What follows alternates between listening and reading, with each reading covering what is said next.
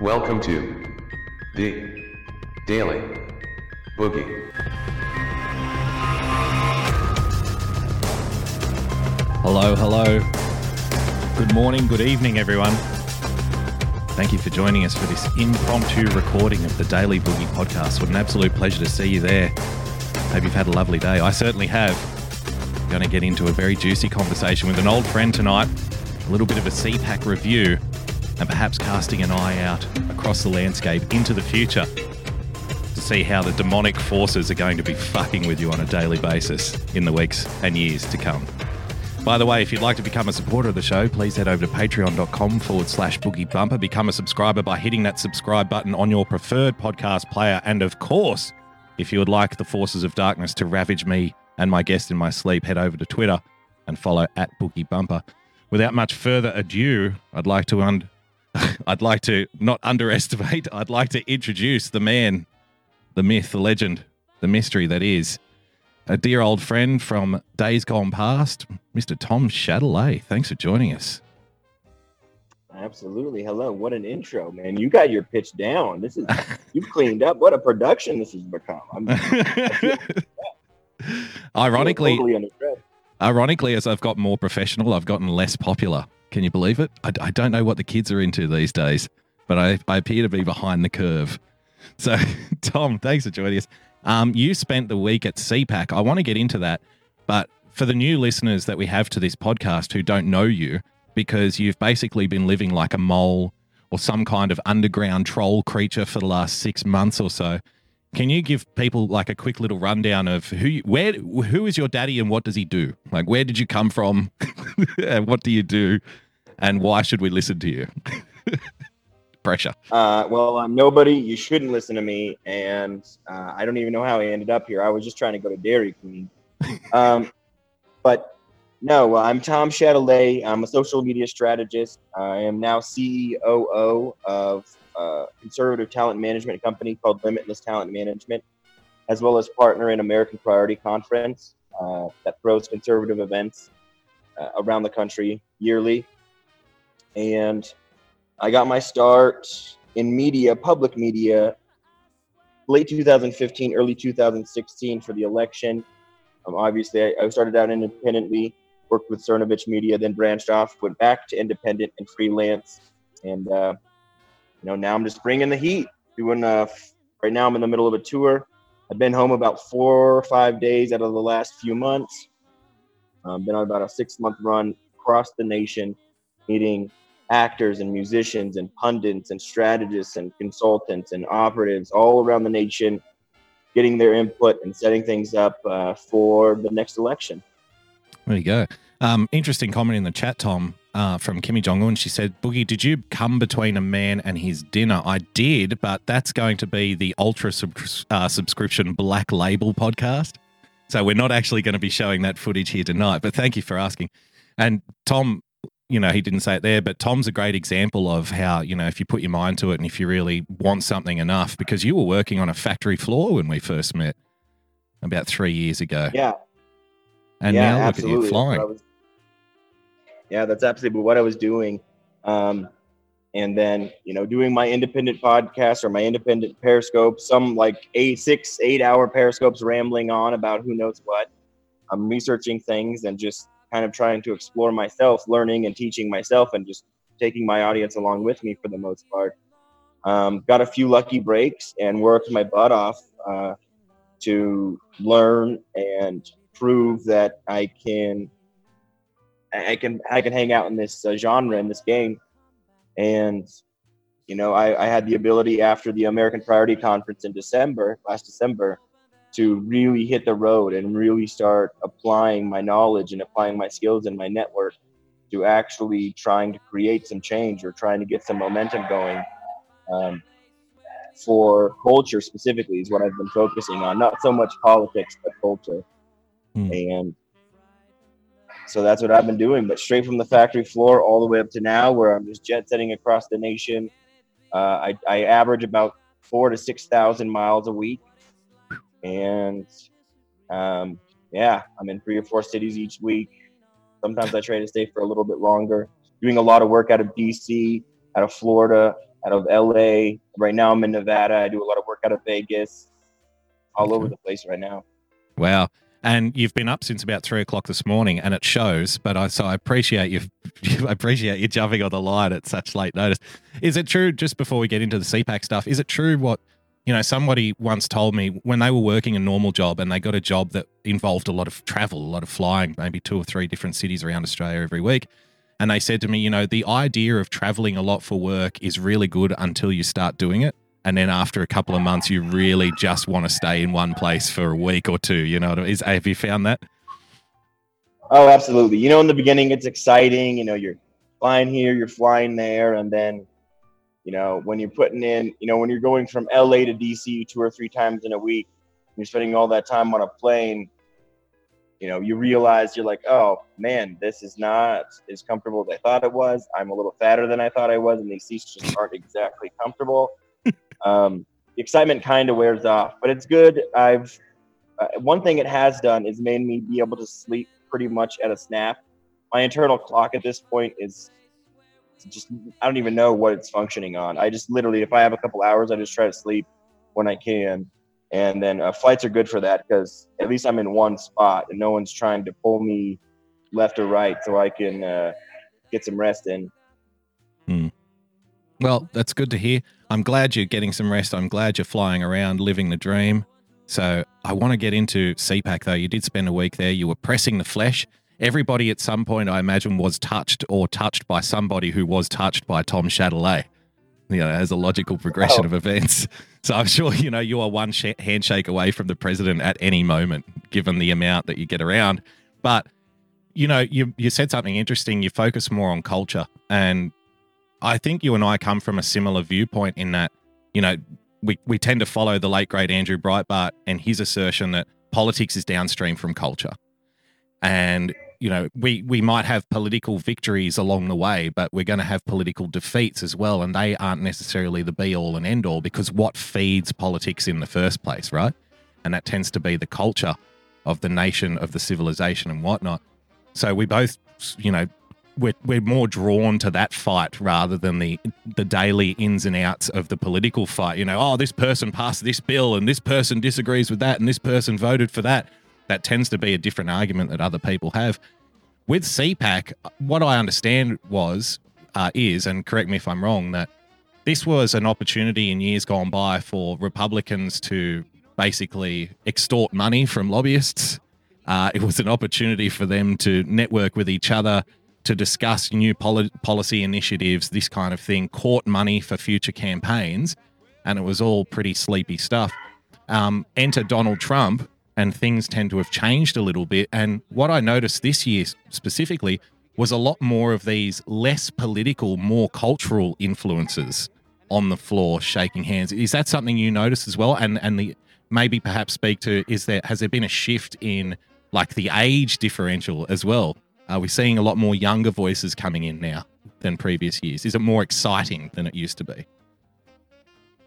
Uh, well, they're trying, and uh, extortion from lobbyists at CPAC is a very kind way to put it. Um, but yeah, no, it's the demographics have absolutely changed after Donald Trump and after the injection of cultural influencing figures uh, and more branching out that way for sure. The demographic CPAC had the biggest CPAC they've ever had this year. And it's not because they've gotten any more exciting or that Republicans or the GOP are any more effective, but they're not but it is after Donald Trump got involved, made things fun, made things exciting. Right now is a crazy time historically, politically, and culturally. And young people are really starting to pay attention and they're really starting to get involved and they are very attracted to a figure like Trump. And so the fact that he was coming on the last day of CPAC to do a speech, you know, Pence was there uh, among other figures and the fact that Donald Trump was going to be there on the last day. And ironic, I mean, it was actually very fitting because he was supposed to give a 45 minute speech and he went for two hours. And an hour of that two hours was him speaking off script. At one point, he was doing the script thing, he was following the teleprompter, and I think it was a Blacks for Trump group started getting rowdy and exciting and cheering out, We love you, we love you and he just said literally, he literally he's like, ah, Melania says I'm not supposed to do this, but screw it. We're just gonna have fun, right? This is why I got elected. Let's go. And just and he just started hammering for an hour off script, and it was hilarious. He was swearing, he was throwing his hands around, he was calling people out. It was amazing, but absolutely, the demographics have shifted. There's a lot more cultural influence. This year at CPAC, I was there representing two of my clients, Andre Soriano, the fashion designer, and Ricky Rebel, the top 40 um, Grammy nominated pop star, who just recently came out pro Trump, pro MAGA. And so we were there representing kind of that side of the political movement. Uh, it was really fun. There's a lot of people who are starting to get the trend now. You know, we don't go there necessarily to watch the speech. There's a lot of networking there, like you said, a lot of handshaking. I went there. I started on the first day with 500 business cards and they were gone within the first hour. Um, and you know, everyone goes there to network. Everyone's looking for the newest and the exciting things. The old Republican guard, the old GOP guard, is being replaced. And really, what you saw was a, a whole group of younger, up and coming conservatives, voters, and young demos using CPAC as a venue to really network and grow projects outside of CPAC. Yeah, where if if you just join us, we're speaking with Tom Shadilay, talent agent, writer, producer, and all round world sexiest man at CPAC. Tom, he likes that at CPAC. Um, see, the injection that Donald Trump brings, I think, is not without some danger as well. And what I mean by that is, you know, we were talking about the difference between the cultural and the political. Um, as we see the, the Democrats taking control of the House and now ramping up their strategy to remove the president, which I think is going to be isolate the inner circle, intimidate them, isolate him, intimidate the inner circle, and do their best to cut down surrogates at all levels of media and that's even you know going up as high as say a Sean Hannity, who it's reported lately is you know looking like he's going to be subpoenaed by the Southern District of New York to appear before a court. So uh, the attacks are ramping up. So I just wonder, you know, you don't want to reveal too much here, and I know it's not necessarily a pro-Trump thing with you. I think it's a deeper thing than that, you know, because there is going to be life after Trump at some point, and we need to prepare for that, right? Um, but at this stage, I guess it's about keeping your opponent's pieces off the board. What do you? What was the general mood of people that you spoke to there in regards to the current climate? Do you th- is there confidence, or is there a little bit? Well, you know what? Um, we need to stop kind of sitting back and thinking that Trump's going to take care of everything here because this is getting real really fast. Yeah, um, you know, going in, you know, this, these past few months before CPAC, I've really been trying to actively get a, an accurate pulse on the nation and the momentum and the morale of Republican, MAGA, disaffected Democrats, you know, Gen Z, uh, Gen X, you know, get a general feeling of the temperature and see exactly what kind of momentum we're working with and you know it when i first got out there it was pretty low. Um, a lot was happening with the democrats. You know they've been obviously firing on all cylinders. They, they play offense very well. And it can be demoralizing specifically because there's a lot of things that haven't exactly happened yet that have been just a fight and a fight and a fight.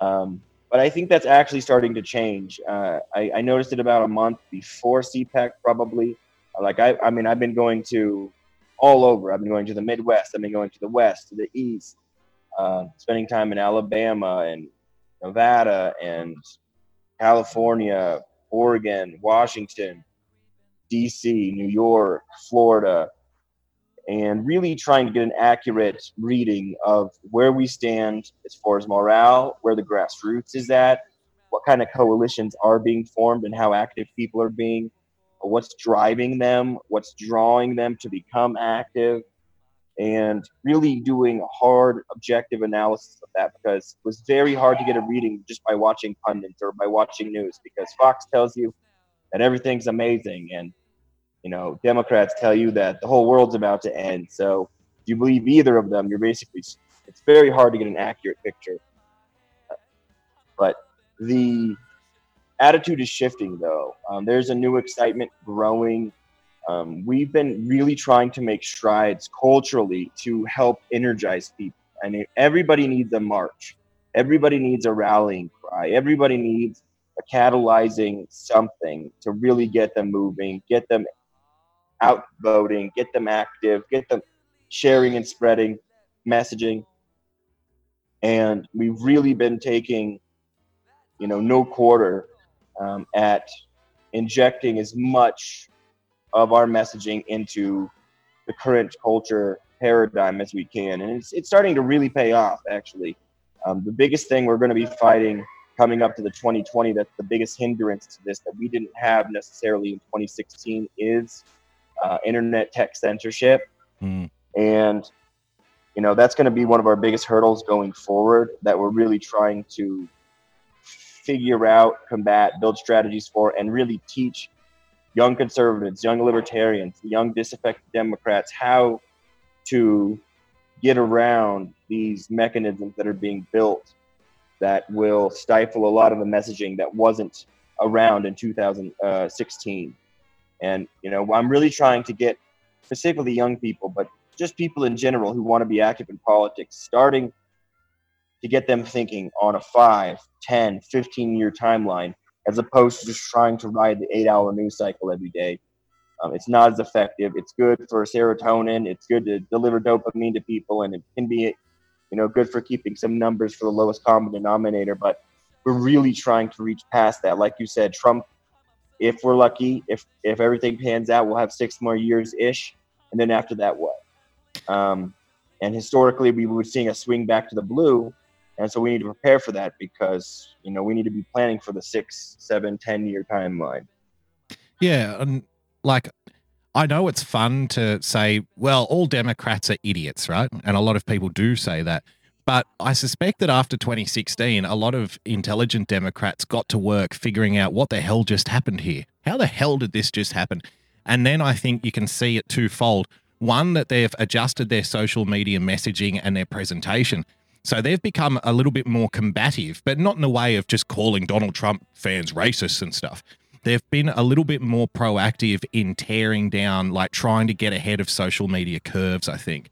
And an example of this would be Alexandria Ocasio Cortez and her effectiveness in this area.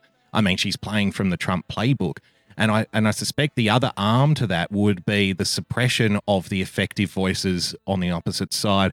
Therefore, you can give, you know, a free run to your team and just put up roadblocks to the other team, right? So I, I just wonder if many people have come to grips with that, or if we're still kind of in this lulled sense of, well, it's okay. Donald Trump will tweet and that'll be the end of it. You know, he destroys everyone. But if you actually look at the numbers of engagement, he is like by far and away the most. Like he is a powerful, he is a behemoth.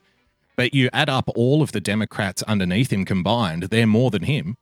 And there's not another conservative within cooee of those numbers, right? So is is this the kind of thing you're thinking about, like you know, how to get around what people are facing in social media? In, is it is it about presentation, or are we talking about you know transplanting a whole new platform kind of thing? Well, a combination of both, a combination of all of the above. Um, even Donald Trump now is being throttled quite a bit by the machine learning and the new algorithms that are coming out of MIT. And you know, we've I've really been trying to educate conservatives, donors, foundations, financiers, uh, campaign contributors, because what they're working with now, and, we we've already started to see. And I called this. I actually wrote an article back in 2000, late 2016, when I was with Cernovich Media, first detailing what was going to be happening in the coming years, up up to 2016 and beyond um, as far as social media, internet censorship was concerned.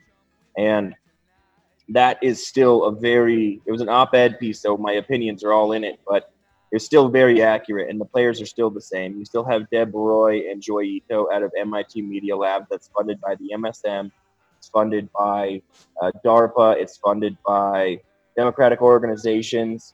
And because they're the ones developing and paying and funding the creation of the new AI, of the new machine learning, of the new algorithms being used on social media and internet, it's they get first dibs and they have all control of it, and they don't necessarily have to have transparency with the public, just among themselves. So, the I've really been trying to educate people, and people are really starting to realize. Uh, I'm just on a phone call. It was just quiet over here, so I moved over here. Okay, just this area is closed right now. Okay, Okay. right. And have you gotten pre-authorization to audio, have audio, video recording Live, I'm just- I'm live literally just on a phone, broadcasting. like I'm on a Skype call. live not- broadcasting, ladies and gentlemen. I understand, but we don't have, um. Huh? Yep. There is no video recording allowed on property unless it's pre-authorized. Oh, okay, no problem. Uh, I'm gonna have to move y'all. Speaking of censorship, look at that. Right. um, Wow. but anyways, so Where I'm where are the where are the dead hookers, Tom? No no no live recording on this property. Thank you. There must be a pile of dead hookers somewhere. I suspect that's why you're there. That's why you're staying. Oh well, you know, Yeah, absolutely. Of course. Yeah. But um, that's okay. I'll head back up to the room. But um, so we've really been working tirelessly on that, and we're having a lot of headway. And you know, he's, he's Tom's going in slow motion. for us, the, the left pushing. Oh, and the funny thing is, he's just walking in slow motion, just to mess Yeah, I feel like I need to put chariots of fire to this video, like dun dun dun dun dun dun dun dun. Yeah, a bit of heroic music to go with it. Yeah, like here's the Uh, other thing too, Tom. I don't know if you can hear me okay, but while you're moving around, I might just throw something else in here. Um, the other thing that people don't realize is, you know, I don't think it's a Democrat Republican thing. I don't think it's necessarily a left right thing. The censorship trait does lend itself more towards our modern understanding of, you know, like the totalitarian left. But they're also cracking down on liberals as well. Like there's, you know, if you run an organic garden and speak out Mon- against Monsanto, you're likely to catch a ban. You know what I mean? If you're a liberal uh, in favor of free speech and against censorship, you could catch yourself a ban as well. So uh, you know, it's like it's like the coming war isn't necessarily between left and right, although I do think there are a lot of shared traits there. But it looks to me more like corporate corporate tyranny on on a mass scale, trying to funnel everyone into a very very narrow window of thought. Would that be a fair assessment? Yeah, absolutely. Um, we've noticed uh, through running analysis of the of what's happening, and I have I've worked for liberal companies. I still have a very good contact network with inside a more liberal uh, demographics on social media and other places. And really, what we're finding is, you know, not just conservatives are being banned; they're being banned in a very boisterous, loud, in-your-face kind of way you know, where they're getting deplatformed off of everything simultaneously, and then they're hitting payment processors, and now they're hitting banks. And I told people this was going to be happening um, up and up to 20. And it's only going to get worse up to 2020 and beyond. You're going to see many financial institutions dropping cons- public conservatives. Um, it's going to get really, I think, a lot worse before it gets better. Um, but um, that kind of helps us because it really drives awareness. When people's bank accounts start getting closed, Yes. and when all payment processors and MasterCard starts dropping people and you start affecting people's business, that's going to drive people to be very active. And that's going to make people on the left and the right, and specifically independent, really analyze what's going on here. And I've been warning both uh, uh, liberal, liberals and conservatives it's going to be coming. And the liberals that are championing it, I say, guess what? You think it's going to stop with us? It's not. Once you build this weapon, guess who it's going to be used on? I mean, once we're gone, who's next? You are. And and there's it's, it's that's just how it's going to work. That's just how the evolution of this will play out if it's not stopped. Um, but we're finding, you know, there was a big purge of uh, more lefty, liberal, progressive social media pages. About 800 of them actually have been purged, and they were purged quietly. They weren't purged loudly, and they weren't Mm. purged in a way that brought a lot of public scrutiny. Um, but they were uh, natural health, uh, natural gardening, um, anything. There's there's certain topics. If you talk about vaccinations whether you're on the conservative or the liberal side you'll end up banned on social media. It's not a question specifically if you're skeptical. Yep. um, and you know th- there's there's a whole there's a whole bunch of things of topics that will trigger. And you know i've been pointing it out to the left i've been pointing it out to the right. And you know some liberals are starting to see it now. And you know we're working on it but i've really uh, tried to drive home and really start pointing the finger at where it belongs the people and the entities that are funding and creating the ai and they have no transparency they have no oversight and there's no real legislation that can stop them or regulate them or even you know force them to report on what they're doing. And since the average american and the average politician doesn't have any kind of knowledge base inside big tech inside coding inside algorithms ai machine learning since it's all over most of their heads instead Yes. of their wheelbase there's not a lot of public discussion and unfortunately until that happens um, we're still going to be hitting the stone wall so Why would been- why would politicians want to? Why would they want to know anything about it? Because then it would be on them to do something about it. I don't know if you saw, uh, you know, the the hearings with Twitter and Facebook and Google, but I mean, it's embarrassing to see these people sit there and, Mister Pichai, are you trying to tell this committee that your your comp your organization known as Google you don't have people specifically in there changing the search results now, do you, boy? Uh, oh, no, of course not. Well, there you go. That's case closed. It's like, oh, man. And, you know, it's like, what are we dealing with here? Is this the best we can do? Is this the best we can muster? Like, doesn't anybody want to take this bull by the horns? Obviously not. It's too hard. It's too tricky. It's too dangerous. Maybe they're too owned. Who knows? I, I think I think it's a a, a comp uh, it's a, a compilation a, co- a combination of just naivete, incompetence, and yes, uh, some corruption.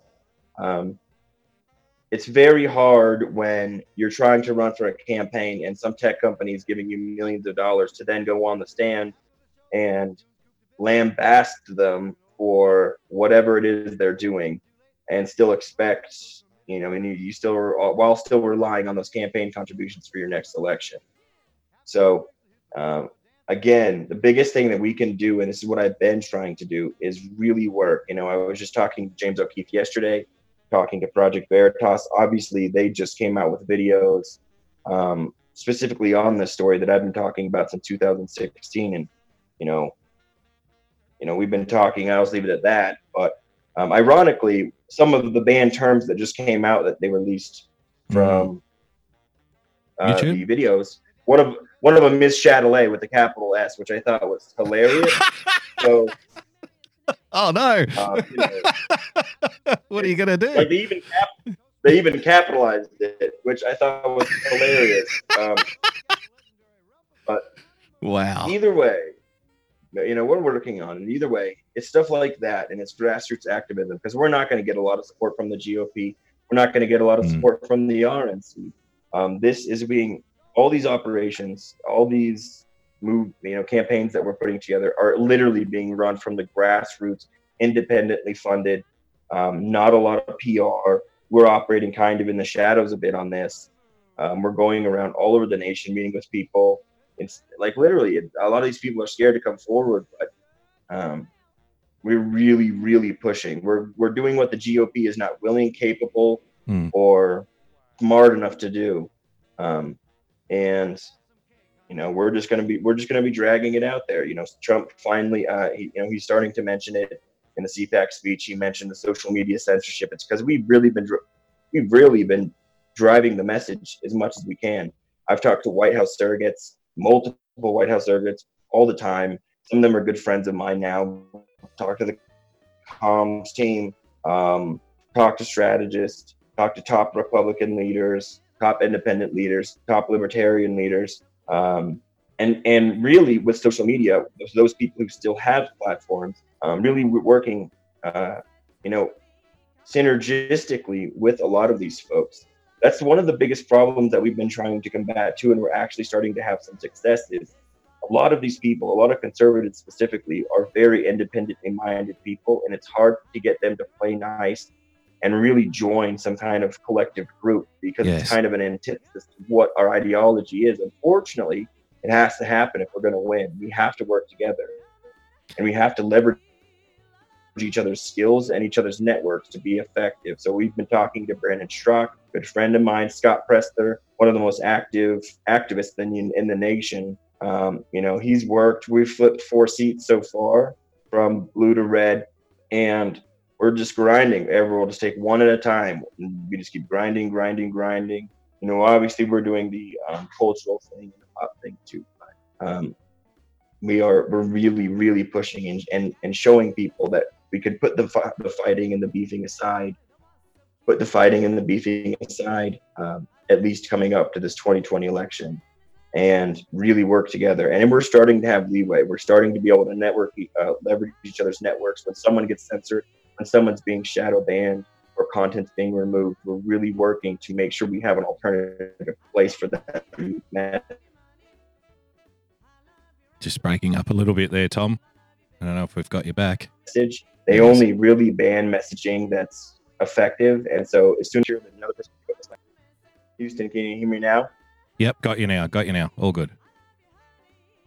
So you're talking about messaging. Um, yeah, and we've been really successful so far, thus far. You know, talking you know to people who shall remain nameless that may currently be under a gag order. Um, you know, which is a whole nother thing in itself. Uh, but you know, we're really, really pulling everyone together. But I think everyone at this point who's really paying attention realizes that if we thought 2016 was pivotal and we thought 2016 was a crazy war, um, 2020 is going to be something that the history books have never seen before. Yep. And I think a lot of people are ready for that. They're prepared for that. I know that I've been talking to campaign ground game across the nation, uh, both grassroots and, you know, sanctioned, let's say, um, unofficially, uh, quote unquote, I disavow, whatever. Whatever I have to say to make that. I'll, I'll edit that in later. That's fine.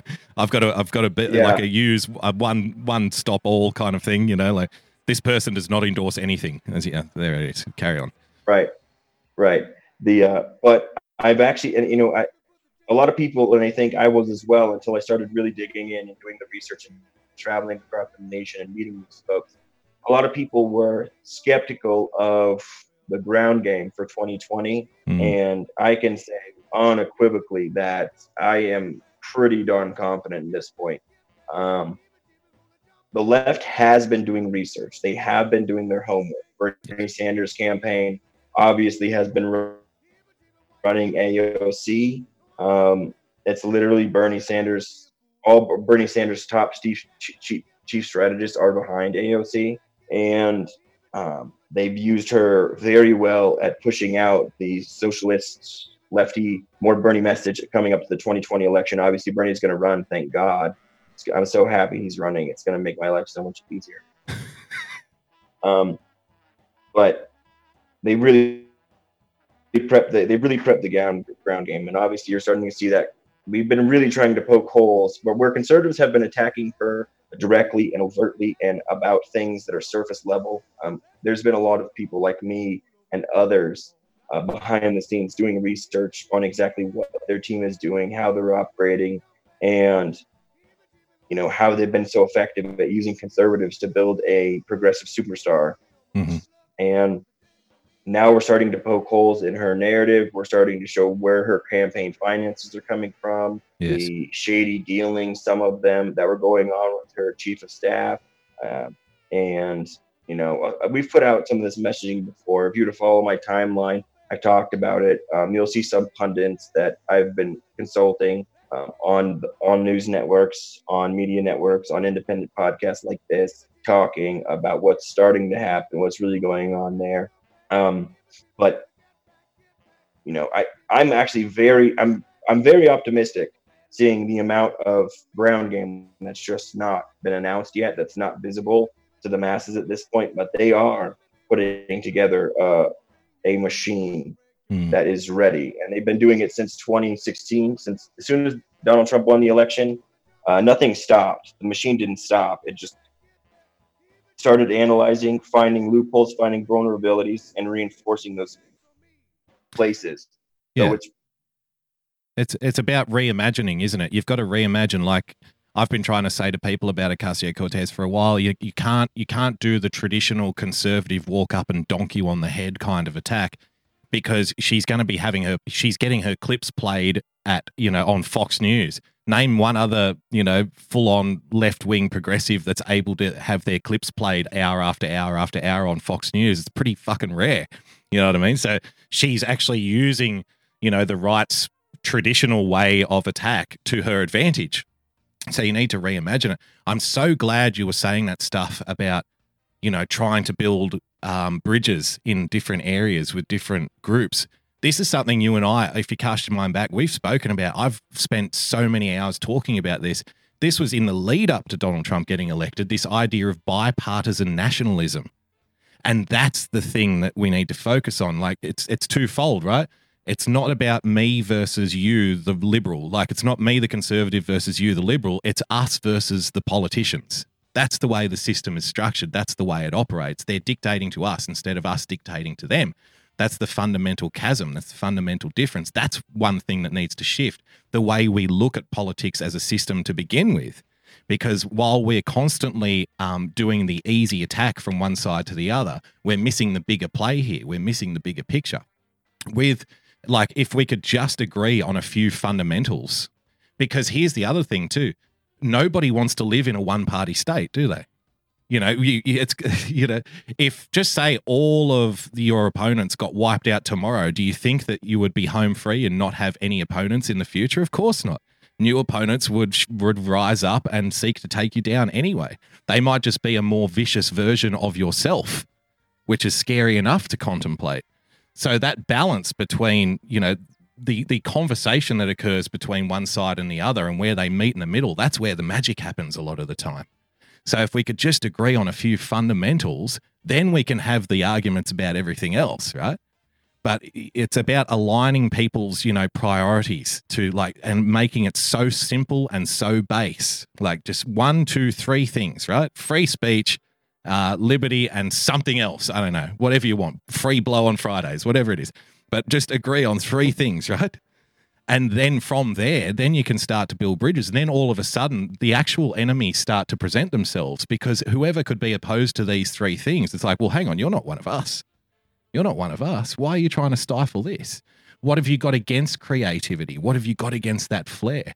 And, you know, Donald Trump is only in office today. I keep repeating this point ad nauseum. Donald Trump is only in office today because of Democrats who voted for him in the blue wall states.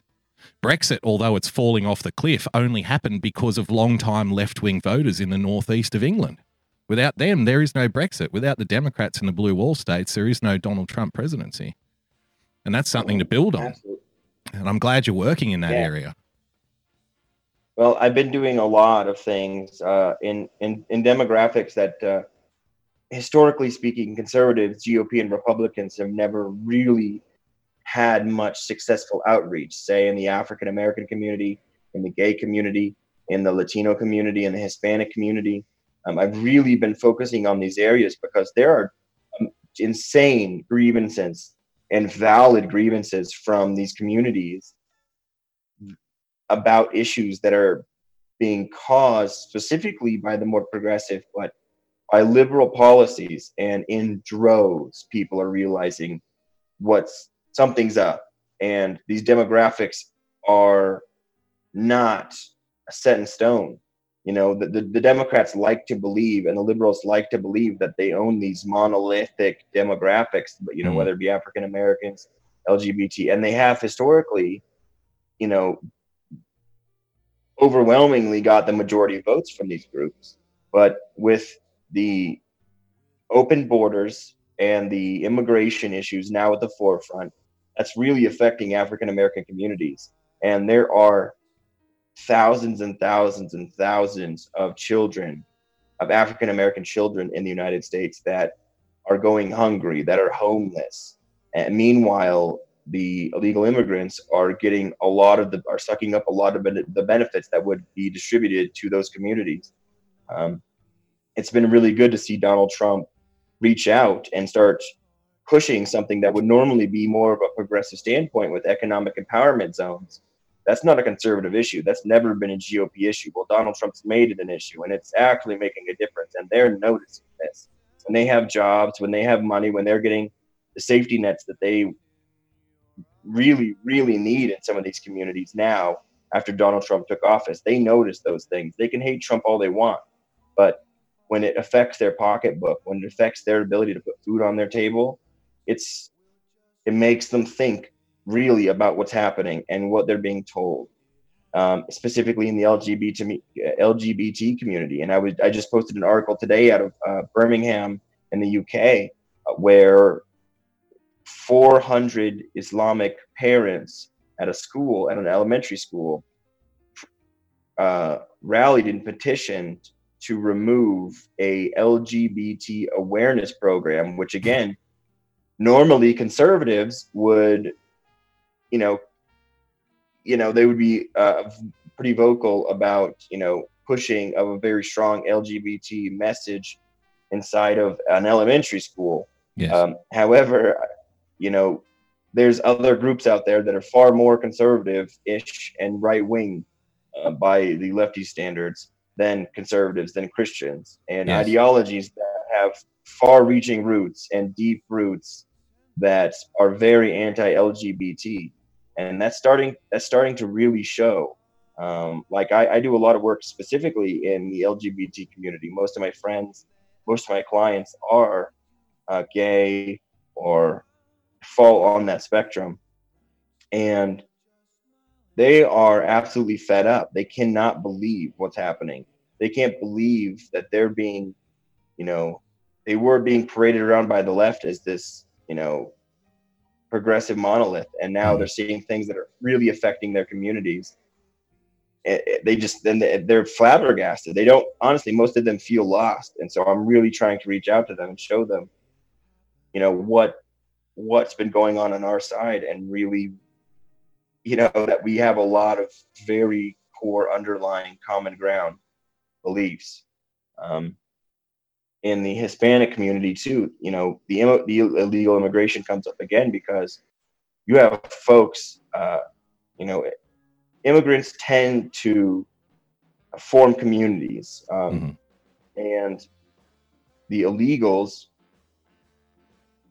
are coming into communities full of legal immigrants and immigrant communities and bringing with them the MS-13, bringing them with them human trafficking, and the legal immigrants again notice this. They see the crime. The bullets affect their neighborhood. You know, the stray bullets from what's the violence hits their kids and affects their schools and affects their children's education and their ability to collect benefits or to work and get jobs. And there's a lot of awakening happening among a lot of groups that the Democrat, the Democrats, uh, think they own. And Yeah. I, I, I wonder, Tom. I wonder, Tom, if the way it's presented to us, uh, it's an argument I've often made that you know the corporate press, Tom, and the more vocal amongst us in our societies in the Western world, um, it's always about trying to present an image of what they think or they want rather than what is. And you know, I see people go on, you know, CNN, for example, and talk about racism and everything's awful and everyone's horrible, Tom. And then, you know, I, I see people like walking in the street buying a cup of coffee together. You know what I mean? And they, you're like, did you did you see what that that crazy motherfucker said on CNN last night? Yeah, I did. Yeah. Do you want to get a cup of co- you want to get a cup of coffee? Yeah, sure. Sounds great. You know, let's talk about sport. Right. A lot of people just aren't engaged with that level of you know hyperbole and uh, Sorry, I, ultra. I just got a phone call, so it dropped me out. oh, okay. Are you, are you there? Do you want to get? Do you want? Do you want me to let you go? Is it one you have to take? Are you there? See if Tom comes back to us. I think he's there. We can see him. He's a busy man. He's not getting kicked out of, there he goes. there he is. Is he back?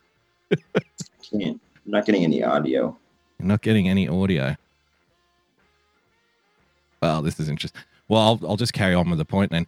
I, I see a lot of Maybe I should sinister. drop out real quick and join Should I join? Should I rejoin? Sure. Sure. Rejoin. Yes. Yes. Okay. Okay. Let me let me do that real quick. We'll see if we can get Tom back. But the point I was making is that, like, this level of outrage porn that's pushed, I don't think it's necessarily accurate for a lot of people. They probably want us to feel like the wa- the walls are closing in. They want us to feel like there can be no ground gained with people with different viewpoints. When of course that's just simply not true. I think you know the level of anger and cynicism and hatred that has come to the fore since the election of Donald Trump is obviously far worse and far different than anything we've seen before. But I don't think it's an impossible task. I think we have Tom back. Are you there, mate? I am, and I'm Yeah. hear and stuff again. Beautiful. So I got a phone call and it threw my phone crazy. That's all right. Um, we won't keep you too much longer. I just wanted to speak on a point I was just making, uh, get you to speak on a point that I was just making. Um, it seems like some people, I'll boil it down now, like the shortened version. Um, what's presented in the corporate press and the more vocal amongst us, Tom, whether it be on the left and the right, uh, you know, not everybody on the left is a lunatic who wets themselves at the sight of Milo Yiannopoulos, just like not everybody on the right is you know some kind of hate-filled bigot that wants to tie imaginary nooses around black people's necks. But the you know what for whatever reason there's probably a number of reasons this is the world this is the paradigm that is presented to us to swallow. And they want to say you are in this world. This is the world. This is the way that you you interact with each other. But then reality will tell you that two people will talk about how crazy the news is and then go down the street and buy a cup of coffee together and you know talk about football or talk about songs or talk about a movie that they watched on the weekend. And we even though we are you know watching politics and watching you know the tip of the cultural spear on a daily you know minute to minute level for yourself uh, i still think most people just don't engage that way. And the hyperbole tom the the outrage porn that's pushed i think it has the effect of switching a lot of people off and so maybe the underlying the subtext to all of this, the way that we're going to, you know, quote unquote, start winning uh, in a bigger, grander scheme, is to find a way to render the outrage porn and the false prism of reality that's presented to us by people for their own reasons, whether it's money or control or something along that line, is to find a way around it and render it useless, render it meaningless and you know a, a, source of mockery if nothing else or just indignation at worst. And because i think you know for the people that get their news from 30 second sound bites or a headline tom with one paragraph these are the hearts and minds that are most up for grabs. Other people are already in their corners right? People are already in their corners. They're already awake. They're already paying attention. And it's about seeping through that you know that shell that's put over our brains and and leaking out to the rest of society that big chunk of like 30 to 40% right right there smack bang in the middle who probably vote more on issues rather than teams and who probably care more about the Kardashians than they do about Mueller reports. Would that be a fair thing to say? Absolutely. And there is a way we can combat this. There is a way we can combat internet censorship and all of the obstacles that are facing society that aren't even a liberal or a conservative issue. These are a people versus an establishment issue, a people birth, uh, versus an oligarch, technotronic elite issue. And really, the solution is use less social media. You know, Matt Drudge famously, on one of his last interviews on InfoWars um, with Alex Jones, talked about social media being internet ghettos and in a literal sense that's exactly what it is. It's a place that holds your mind holds your energy and holds your attention that you get programming all day long every day. Um, very limited a very limited scope of programming most most mostly. Um, and programming that's very that's completely generated and pushed by, by a lot of money and interest. So one of the things that we've been doing and that i've been doing in the past few months and we're having amazing success is getting people active outside of the internet. They can they can social they can ban us on social media. They can censor us. They can deplatform us and shadow ban us and whatever. But that doesn't have that doesn't have new that doesn't have much effect on what we can do in our day-to-day life. Now, as they start going after financial institutions, it will more. And as they do that, and as they actually start clamping down on people lose bank accounts, it's going to cost them every election. Um, there, that will cause such a backlash that I'm hoping it doesn't swing too far right. To be honest, uh, that's mm. normally historically what would happen in situations like this. Um, but you know, these are these are literal Nazi tactics that are being used. When you see Jewish pundits and Jewish activists losing Chase bank accounts, um, that's literally what Nazi Germany did. That's not even like a, a you know, that's 100 percent what they did. They started going after all their banks first. Correct. Um, and you know, as we see those tactics ramp up, things are going to change. But we are really trying to build the grassroots activism the on the street activism. We're getting people out registered to vote. We're getting people out canvassing neighborhoods. Um, the Republicans and the GOP is absolutely asleep at the wheel. And that's fine because we're taking over their party anyway. Um, CPAC, too, to get back to that for a second, was a good uh, representation of that. You had Laura Loomer lose her press pass. You had uh, Michelle Malkin get up on stage and call out key members of the GOP and the Republican establishment um, for their collusion and their willing cooperation with author- the authoritarian policies that are starting to take hold in America. And the fact that those things are starting to happen more and with more and more frequency at conservative, at Republican events. Now we're starting to see right wingers learn and teach each other how to protest, how to get active in the streets peacefully and how to, you know, start affecting the political and cultural narrative off of social media. It's actually, in my opinion, probably a blessing in disguise. Every person they censor, every person they gag, every person they shadow ban, when though when that's pointed out and when the sheer scale of this is pointed out, and we're really trying to point out the sheer scale scale of it, Americans have no concept, I don't think, of exactly how big and how widespread this problem has been since 2016 and how fast it's growing. Mm. Um, but every every time we get a key case, a Laura Loomer, an Alex Jones, uh, who, regardless of whether you believe in what they're doing or not, or agree with their messaging, are being used to set the precedence for internet-wide deplatforming. Um, and not now now it's branching out from it from the internet to real life and to on the ground with financial institutions. Correct. Um, and you know that's been a catalyst that we've been able to use and leverage and point out to folks. And the ground game is swelling. People are getting active they understand exactly what we're up against and their the, learning curve is at, at a at a speed that I've never seen it before um, I think the GOP and the Republicans are terrified, and rightfully so. Um, Trump, although he was the tip of the spear, is a representation of uh, a much bigger thing that's happening, and it's global and it's bipartisan. And there is a shift happening in a big way right now. You know, I talk to uh, lefty journalists, righty journalists. You know, there's a right now there's a large interest in the memetic field which I've talked about at length ad nauseum, and I've given given speeches on it and helped train folks. Um, but these guerrilla tactics, you know, you have people like the faction, like Sabo, going out doing grassroots, physical memetic campaigns in the streets of Hollywood um, and other places around the globe. These are where victory lies for conservatives.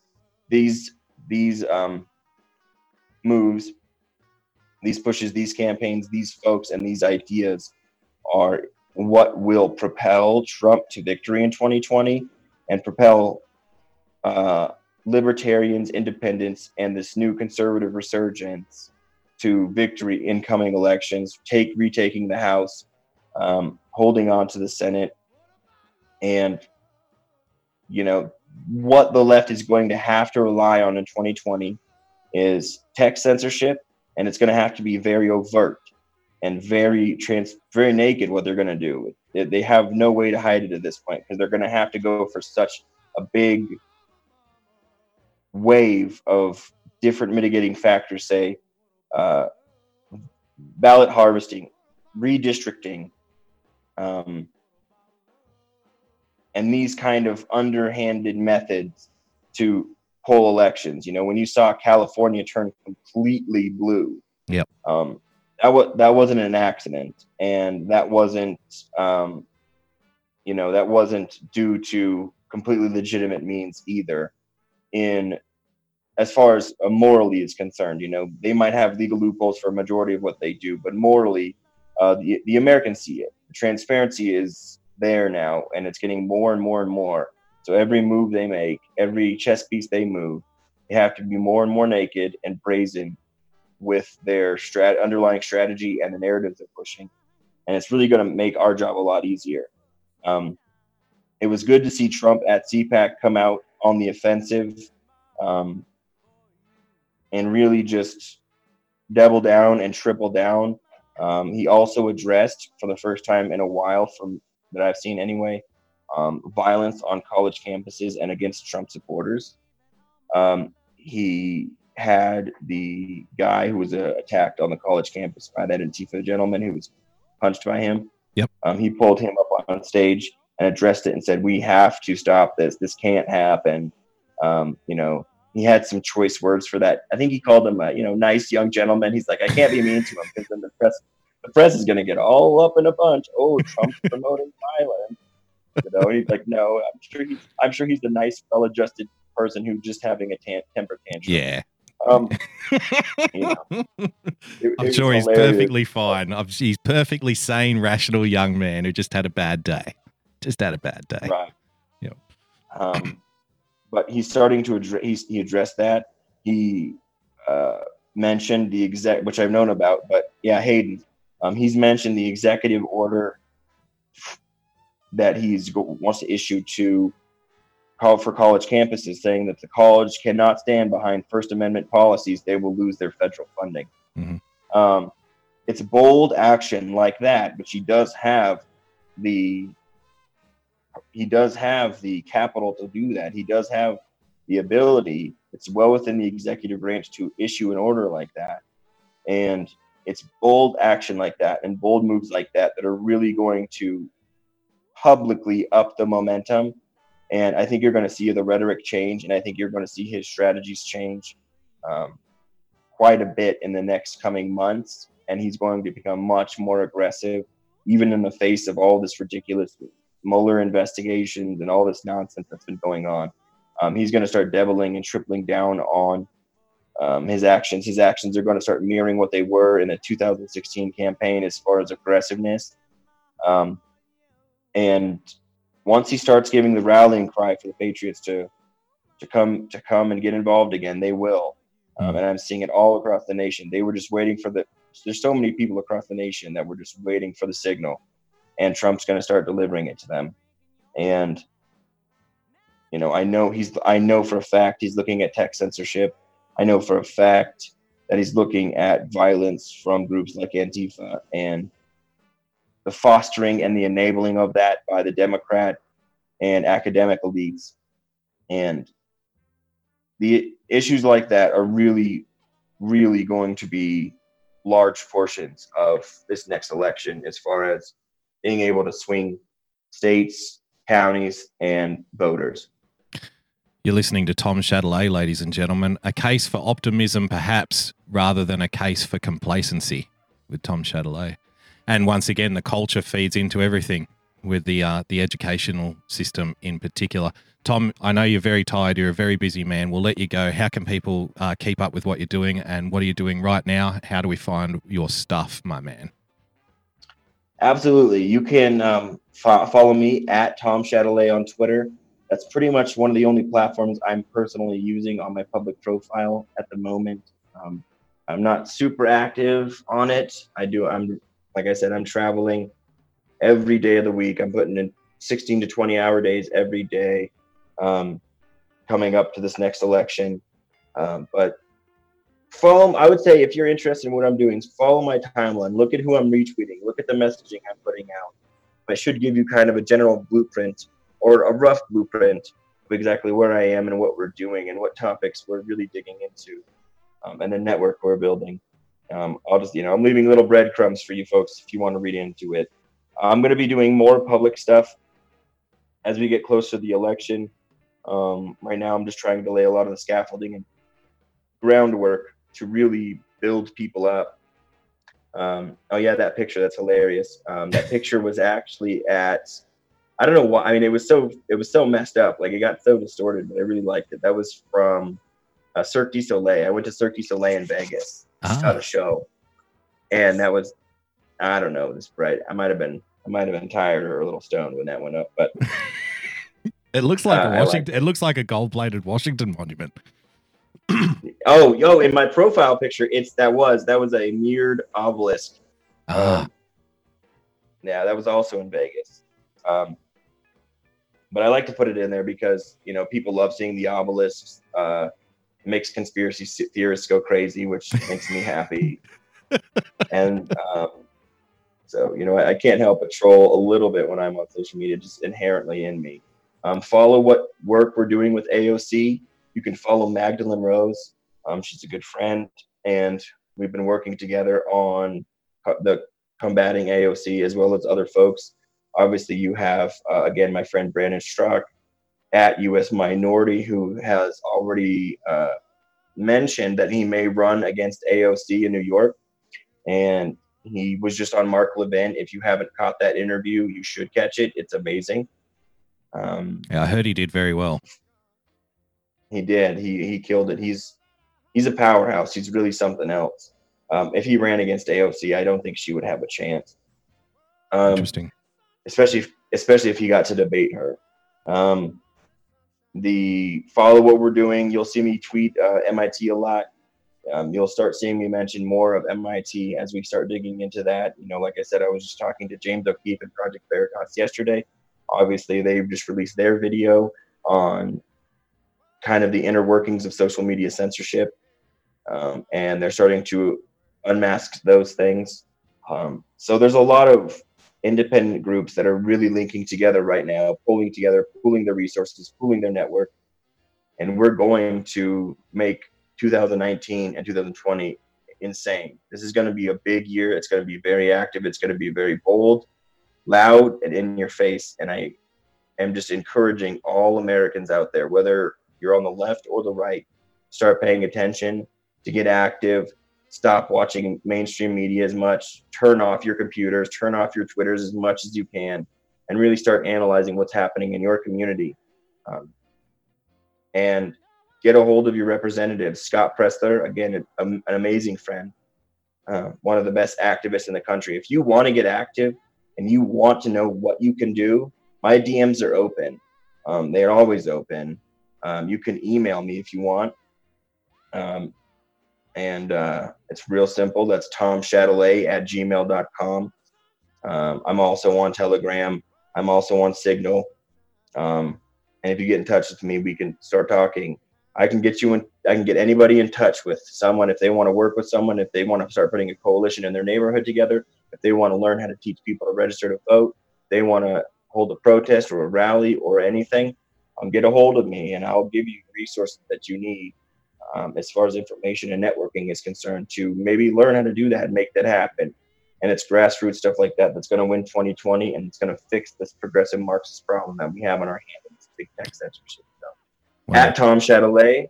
And go to, make sure everyone here, make sure you go to patreon.com forward slash boogie bumper and support support your local broadcasters and and it's really really important that you do that. Uh, i can't stress enough when we face demonetization and we face censorship on the level that we do how important it is to support your local broadcasters how important it is to support your local personalities and the people that are willing to work a lot of times for free and long hours and really put in the time and have the passion to messaging and making people laugh and making people think and talk So I really mean it. You guys need to go support Boogie Bumper. You need to go support these independent creators. Go support Brandon Straka. Go support Magdalene Rose. Go support Scott Presler. Um, without your support, it's very hard. And with your support, we can really make a change. And we don't have the GOP backing us. We are not RNC. We are not GOP. Um, we're a whole new entity. And with your help, we're going to take over the party and fix this country. Well, big, bold 2019 2020 sounds very American and very Tom Shadilay to me. Tom, you're always very gracious with your time. You're a very busy man. Thanks so much for joining us tonight, and thanks for shining a light on a lot of things that need to have a light shone on them. Until next time, my friend, Absolutely. thanks so much. Anytime, buddy. Thanks everyone, guys, for listening. That was Tom Shadilay. Thanks for listening to the podcast. Like he said, if you'd like to become a supporter of the show, please head over to patreon.com forward slash boogie bumper. Become a subscriber by hitting that subscribe button on your preferred podcast player. And of course, if you'd like to be big and bold, then do not get in touch with me on Twitter at boogie bumper. Till next time, guys, stay calm, stay rational. God bless. We'll see you soon. Bye bye.